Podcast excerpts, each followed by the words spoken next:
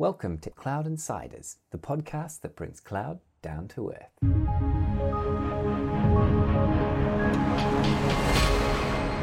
Okay, today I'm joined by Phil Milroy. Welcome, Phil. Hi. And I'm joined by Craig Whelan, Project Manager at Extrovert. Welcome back, Craig. Ollie. So let's get straight back into it. Give us a bit of an introduction, please, Craig, in terms of the sort of work you've done in the past and, and what you're doing now. Certainly. So my background in I T stretches back over fifteen years now, starting out in a general day-to-day support, moving through to transformational type activity. In recent years, moving through to, to project management, which where I find myself today, assisting with the delivery of complex hybrid cloud type solutions and involving myself with all aspects of the, the consultancy. Brilliant. Thank you very much. And Phil, over to you. Would you like to just give us a quick summary of your, your background and, and what you're doing now? Yes, my background is um, quite similar to Craig's, just in as much as uh, dealing with infrastructure and, uh, you know, core systems. But I moved several years ago into more of an automation focus. Um, and at the moment, yeah, currently working on the same kind of platforms, um, hybrid clouds and generally automation of systems. Okay, very good. So perhaps we could start with you then, Phil. What differentiates the client-side in-house view to the consultative approach that you find yourself um, day-to-day now? So for myself, I think the biggest difference is generally the scale of involvement. From an in-house perspective, uh, there's often many silos of skills within an organisation, um, and the, the role that you play is generally slightly more restricted, I would say. Um, you don't generally transcend the invisible barriers between the teams. Uh, whereas the consultative approach is more dependent on seeing the overall big picture and trying to understand how that will affect all of the technology towers uh, rather than just the sort of small silo that you're responsible for in a generally in an in-house role. Good, good. And if you were to expand on that slightly, what was a, a day in the life within a silo on the in-house side like? I personally tended to find a day in the life fairly staid and I wouldn't say completely monotonous, but with the silos, you tend to become very good at one particular thing, but you don't really get much exposure to everything else, if you like. So from a consultative point of view, it's a much more rewarding prospect of uh, working on different technologies and dealing with all different facets of a project rather than just a small, narrow sliver of, of the overall work. Mm, okay. And, and Craig, do you want to contrast your day in the life and when you were on the in-house side with, with what you find yourself doing now? Yeah, so I think just, just coming off the back of what Phil says is a very distinct separation of the type of tasks with, with the in-house kind of work that you generally get the depth of involvement because you're doing it day in, day out. Whereas with the consultative, we're talking about breadth. Your exposure to different technologies and different processes and people mean that you do gather a lot more information given the opportunity to listen to, to varying aspects of, of a project or a, a delivery team or, you know, a kind of engagement, if you will. So the two coupled together do work quite well in a very distinct way. Um, so the consultative is about breadth um, and exposure to, to a number of things. And it's it can be extremely ad hoc because of that nature. You'll get called upon, do you know the skills of this or do you know anybody with the skills of that? You may not know, but you may get then the opportunity to go and find out that skill and understanding a bit better. And that's where you're going to grow as an individual technically and personally as well. Hmm, okay. And just exploring that a bit more. So in terms of the consultative approach to I T, what sort of problems are, are clients asking you to solve at the moment? So I think with, with the consultative side of things, we we can focus a lot more on business objective rather than necessarily the, the technical solution, if you will. We can we can come up a level and understand what the benefit is to the business overall and, and provide some relevancy to that. So as a business, I want to react quicker and acquire I T services in a more efficient manner. As a consultant, you get then the opportunity to take that down another level, coming back into a more technical focused role and provide a range of solutions that might benefit the customer in that way.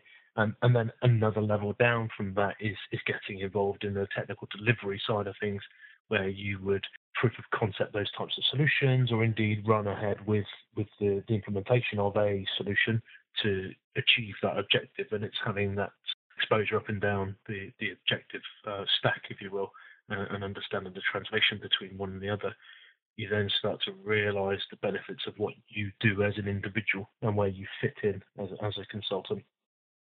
Mm, okay. And, and in terms of how you see yourself and the team benefiting um, client teams, how would you summarize that in a couple of points? I think with with the background in consulting uh, and consultative team, as you say, you're not just reliant as a customer on one individual's experience. And this, this really does show go to show the the benefit of engaging with a consultancy practice, if you will, over, say, a contract engineer or resource or, or kind of architect, in that your consultant in front of you is the doorway to a number of consultants. So the breadth is then amplified, if you will, and that, you know, really does hold a lot of weight with certainly the enterprise type customers, where we are going to see things that we don't often see, that maybe even vendors with their own software or hardware platforms, they don't see until we present the issue, if there is such an issue, or a new way of looking at the tool set in order to provide a different type of benefit that maybe somebody hasn't seen or thought of before. That team, if you will, of being in a consultancy, is, it really does start to pay off when when you're talking about two, three, four individuals and expanding that out to maybe forty individuals of knowledge and experience that you can tap into at the, at the click of a button, given today's instant availability of communication. Do you want to give us an example?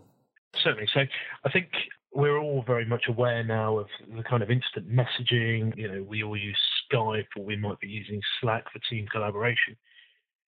Tooling like this allows us to not only interact internally and, you know, provide a quick Q and A question with a colleague that may not even be on the same site as us, they may, may be on a different engagement entirely. We can bridge that communication gap very quickly, very easily, to explore other avenues of knowledge. But if we're using those tools in conjunction with the customer, be it a partner or indeed an end customer, we can pass that information around so much quicker. We can form isolated teams for discussion and have, you know, micro workshops at, at the speed of light, if you will, to resolve an issue that may be pre- present or indeed going to present itself in the near future. You overcome challenges before they actually become a problem. And that's that sort of speed of reaction really, again, does go to show the, the kind of caliber of consulting that we, we can offer uh, as an organization, and that the individuals within the team relish the use of, because it allows them to be much more productive and gain value from their day-to-day involvement uh, on a delivery. Mm-hmm. And I suspect also learn very quickly as a, as a group. Absolutely. The cross-pollination of skills is quite dramatic. We might see somebody like Phil, who's got a very good background in infrastructure, who's taking up the reins of uh, the automation orchestration space in scripting and the languages involved, be able to provide somebody with the very core basics to get them started on that journey themselves, and see them accelerate in a matter of days and weeks to be confident and capable in providing skill uh, and knowledge to a customer, whereas, you know, weeks previous there just wasn't a possibility. So these kind of tool sets and this kind of interaction as a team, you know, really does help us internally as individuals and certainly our customer. Mm. So maybe if I throw that to you now, Phil, do you want to just reflect back on the on the in-house experience? What were the main pain points that you saw within your silo? And and then secondly, what was driving change? Yeah, so I think the main pain points um, that I experienced were generally revolving around cost-cutting exercises, which which seemed to compromise what I believe would have led to more successful projects. There didn't seem to be always a balance between kind of getting a carte blanche and providing enough resources to give a project a proper chance. Uh, sometimes that, that felt like you were being asked to build a you know a spaceship out of some old cardboard tubes. It wasn't particularly fair, but you tried to make do with what you had. Regarding what drove the what drove change, that that was many and varied. If I'm honest, sometimes it might have been a new product released, and uh, the subsequent need to update underlying systems to accommodate that change. But sometimes it was just who shouted loudest, and sometimes the drive was purely financial. So rather than look at an overall view of the entire business, um, it was driven more by looking at which department generated the highest revenue and, you know, prioritizing changes based on that. Okay, thank you. Craig, if you were to step back into an in-house role, knowing what you know now, what would you change in your approach? Two things come to mind. One is the ability to listen and stay very static for quite a while when discussing project requirements or project objectives. And this, I think, comes from my move into more of a project-focused role rather than being kind of infrastructure delivery. The second one would be to use tactics such as kind of, you know, the five whys in trying to understand the very essence of a change or a kind of undertaking for the business and provide myself some relevance and context as to what the benefit is in order that when I do undertake any activity, there's some credibility behind it rather than just doing it because I'm asked. When you find context and relevance, you're very much more enthused, I find, to carry out the tasks. And it makes it a lot easier then to challenge those requests as well in a more informed manner. Um, do you want to just run us through the five whys in that context? Yes, yeah, certainly. So I think um, it, it is as simple as just asking why five times. I'm not entirely sure where I picked this up from. It's it's probably from watching too many YouTube videos or self-help books or that kind of thing. But effectively, if, you, if you're going to be directed to do something, ask yourself or ask the, the person, why are they doing that? And, and they'll give you a reason, and, and that might not be the, the core essence of it. And, and if you ask why, and apparently five is, is a good number, you get down to the very nub of, of the reason as to why this might actually be taking place and what the core drivers are to them as an individual and as an organisation or a team that maybe manage a function or a business. And that then provides everybody an opportunity to not only learn a bit about, you know, the, the, the, the high-level objective that's being uh, used to drive the project, but also then understand the decisions that get to that as well, because that detail might actually be relevant to somebody else. And if you can document that, publish it, and let, you know, all stakeholders see that that is effectively your project mandate and the reasoning, everybody can learn and everybody can gain from that during the project delivery. So that's that's uh, a technique that is, I think, underused, but definitely adds a lot of value in, in a project. And there's no reason why you couldn't use that throughout a project either. Uh, it doesn't necessarily need to be at the start or at the end or anything like that. It could be something you could use to some degree throughout. And I think it's exploring additional information, basically. Okay. So exploring that a bit further, in terms of the common mistakes that you've seen or the gotchas from companies working with and implementing new technologies and change in organisations, what are the common mistakes that you've seen organisations make? I think we may have discussed this somewhat on, a, on another episode, actually, and, and one of my favourite things is this communication pathway and the understanding of why you're doing something and how you're going to do it and what the effect is to those implementing and those being affected by change. That, you know, traditionally or, you know, commonly is one of the bigger pain points that we, we see, and people like to feel informed. Whether they necessarily need to know is up for debate. But I think if you have an opportunity to give somebody information and have them either acknowledge that that exists and these are the reasons you're doing something, they don't necessarily have the mandate or remit to challenge that, but at least they've been informed. And, you know, this comes back to, I suppose, some project management type methodologies where you might use a RACI matrix, for example, and you have all all of your stakeholders in, in there, and everybody can be informed. You may not consult that person, for example. You may not want or require their feedback at this point, but at least they've been advised as to what something's going to happen. So communication, I think, is, is one of the bigger challenges wrestling with I T. And I think to possibly lead into another question or another avenue of discussion is a business is clearly keen to innovate, and I T need to catch up with that. And it's and it's always a kind of cat and mouse affair by who is leading who and what innovation is driving actual business benefit, or are we just doing this because vendor A said that we should upgrade this year because it's going out of support? That in itself has possibly got another episode associated with it. But there's too many possibilities there that a vendor says it's end of life and therefore you must upgrade. But we've been to many customers where they haven't necessarily taken the line with a vendor and upgraded their systems because what they've got works for them today, and they know it's going to work for them tomorrow, and they've safeguarded it and offset the risk accordingly, that they don't need to change. So the, the challenge there is just to know when to say, you know what, what we've got is fine, and actually we don't necessarily need to innovate today, but let's just, you know, park it and we'll move on. Uh, so, you know, the challenge there is the balance in, in, and trade-off between constant change and, and knowing when actually good enough is good enough. Mm, and, and something that I'm picking up there is, from listening to both of you, is that what's potentially missing from the scenario that you've described in the past, Phil, is that communication between those on the tools and those in management about things that are changing, what might be needed, and, and what might be the, the best path. So what advice would you give to somebody in a silo, say working on infrastructure, who's thinking about a need for change?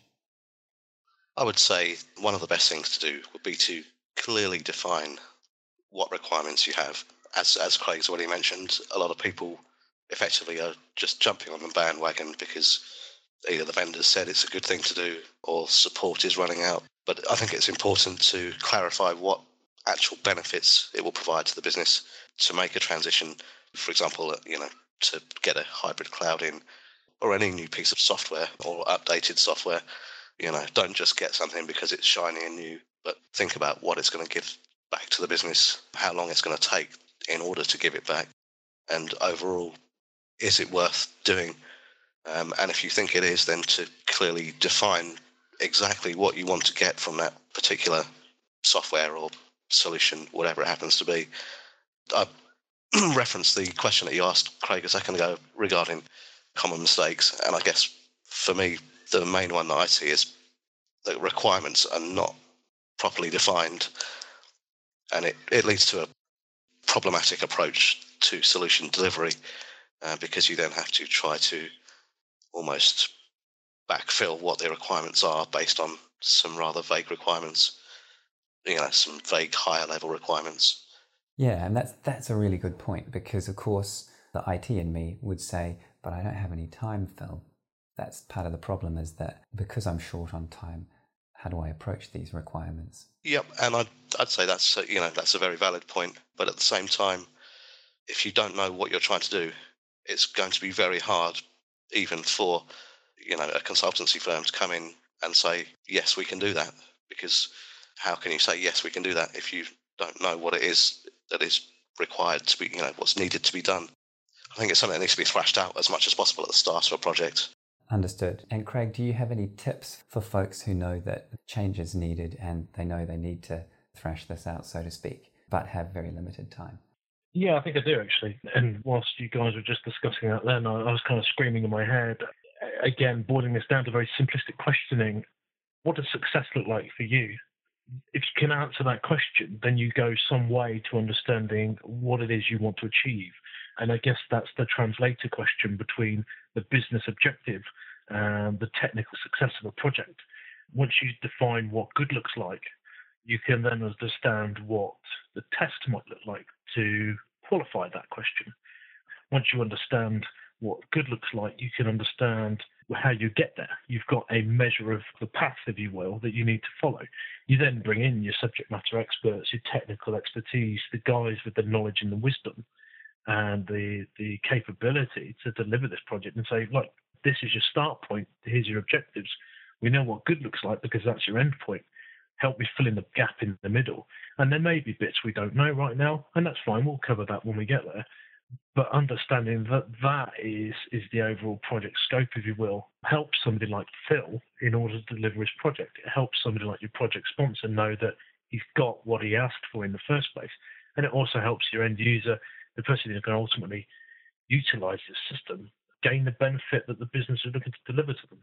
Do you want to give us a recent example in terms of a client that was, was in the situation of needing to, to change or bring in change, how you went about it and what the outcome was?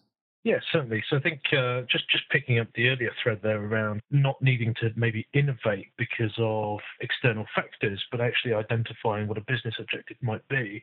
We've had recent exposure with a, a long-standing customer who is looking to provide high availability and resiliency to a middleware platform that they, they currently utilize that isn't necessarily configured in a manner that they wish to, to kind of benefit from in the in the business. They have identified themselves, looking at the, the kind of vendor specifications for the latest software, that in upgrading to an interim version or a later version of, of the product, they can provide that that benefit. So they've, they've got a view that from the business, they can get high availability and resiliency to their middleware platform.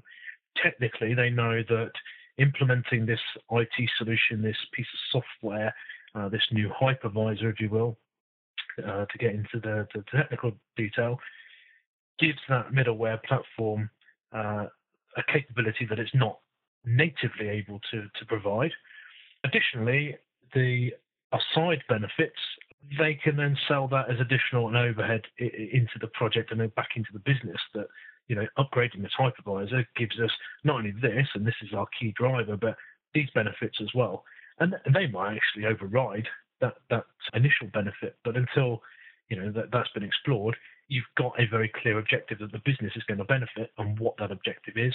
And somebody like Phil can go in and deliver the project confident in the knowledge that he knows what good looks like, because he's already spoken to the middleware team and said, how are you going to test that this high availability now works? All of a sudden, you've got the scope and boundaries of a very well-defined project. It's yet to be delivered, but at least we're on the right footing from the outset. Phil's got his requirements, customers got his objectives, and the project management team generally know what good looks like.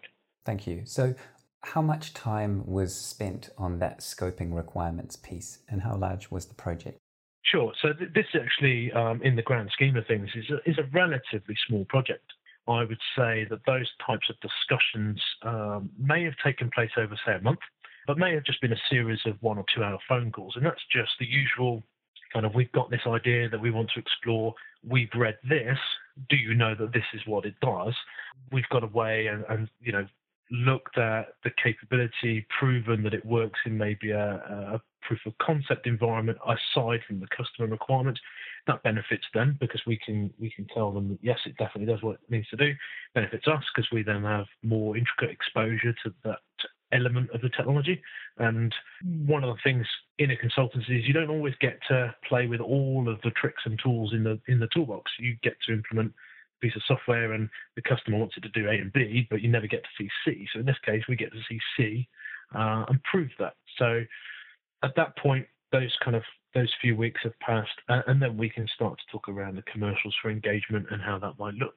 And given the scale and the size of this particular customer, it may only be three or four weeks. It may actually be only a week. Depends how much of this middleware environment they look to provide high resiliency to. They've got a highly complex environment. It's isolated in certain parts. They may only choose to go ahead with one. We work quite closely with this particular customer, and they may want us to provide the first um, iteration of this upgrade. They may want us to handhold with them for the second and then leave them with the requisite processes and procedures that have been bedded in for them to then subsequently deliver themselves, at which, you know, if they've got any problems, they will clearly come back to us and, and ask for further advice or consultancy. But that's generally the way that we work with this particular customer. And it's not unheard of that we work with that with a number of customers. A bigger customer, it might well be a much more involved process. We might spend a number of days on site with them, workshopping explicitly what that business objective looks like, mapping that back through the questioning process, providing them, you know, feedback of what good looks like as far as we see it, and then stepping through that procedure to build up a rough order of magnitude for a project plan, uh, some sort of idea that might match something they've already come up with, certainly a discussion where there's maybe a discrepancy. Uh, and then we'll look to scope out the, the, the project as best we can with the knowledge we've got at this point. And where there are gaps, we identify them and advise that we can only provide information in those gaps at certain junctures within the project, depending on the nature of it. And and, and I say that having kind of been involved in maybe uh, a few hybrid cloud environments now where there's a distinct change between infrastructure delivery and the more customized elements that you see in uh, automation and orchestration space. And and that would be the same for end user compute to a degree as well, where there is a, a variance factor for gold images and implementation of software. Those elements are unquantifiable possibly at this stage. dependent on customer requirements that may not be available until further down the line. So you've touched on hybrid cloud there and some of the, the E U C or end user compute side. If we think about the future now, what sort of trends do you see affecting I T organizations and affecting folks who are in-house? With the current trend, and I use that phrase very carefully, uh, the current trend to automation uh, and orchestration, what we're starting to see now is the distinct realization of a dream for, for quite a number of years that we can have self-service within organizations, so we don't have to go through elongated change management processes or I T service management procedures to get consumption of systems. With that in mind, I think the key driver is allowing the user the control to request services. They're already pre-built, they're already predefined and structured. And the adoption of them is reduction of risk within the business when you do produce a new system. So Uh, a function or a DevOps function, for example, may need to spin up a number of virtual machines or a combination of virtual machines to do some development work or some testing or even put into production a solution that they provided for a part of the business to drive innovation on the, on the business end of things. Being able to do that in their own time, um, at their own request, without the involvement of I T infrastructure, I think is the biggest trend that we're seeing. And we've seen it bubbling away now for uh, kind of good four or five years. It's really starting to come into its own. We see massive adoption within the enterprise globally.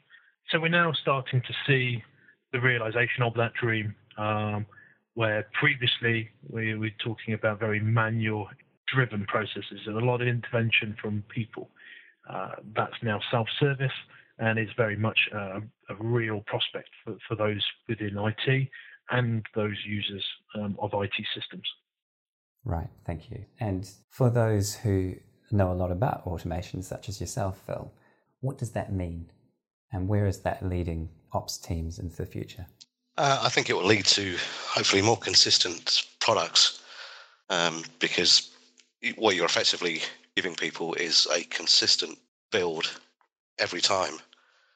Uh, which which may sound like a very simple thing, um, but in actual fact, if you have to build five servers, even if you did them all yourself, you can be almost certain that there would be some subtle differences, and they may actually be insignificant at the time, or they may not. It might, you know, they might be the one critical thing that you didn't change that setting, and that caused the code to to fail. So I think giving people a really good, solid foundation on which to drive their ideas from is it's going to massively accelerate the way new technologies are, are driven out.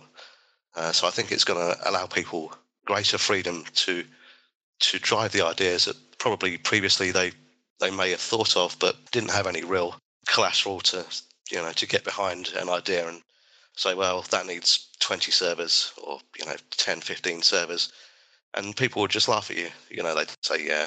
Okay, so go and buy ten or twenty servers, um, and obviously the project will never get off the ground.